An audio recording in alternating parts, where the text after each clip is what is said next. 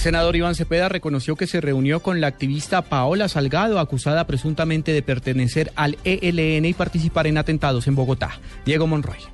Luego de conocerse que la joven Paola Salgado, quien está siendo investigada por terrorismo, visitó el Congreso y al parecer se reunió con la representante Angélica Lozano y el senador Iván Cepeda, el congresista del Polo Democrático, dijo que sí se reunió con la activista de derechos humanos y que incluso la visitó en el centro carcelario en donde permanece retenida. Yo fui hace unos tres o cuatro días a la cárcel La Picota, me reuní con ella y también con las otras dos compañeras de ella que están en la cárcel, Buen Pastor, y también fui ese mismo día a visitar a los 11 muchachos que están en la cárcel La Picota. El objeto de esas visitas era verificar las condiciones en las cuales ellos están recluidos en esas cárceles. Es más, mañana voy a ir a visitar al profesor Miguel Ángel Beltrán. Yo sobre ese tipo de cosas no tengo nada que ocultar. Paola Salgado está siendo investigada por la Fiscalía por los hechos ocurridos el 20 de mayo en la Universidad Nacional, en donde resultaron heridos varios integrantes del SMAT de la policía. Diego Fernando Monroy, Blue Radio.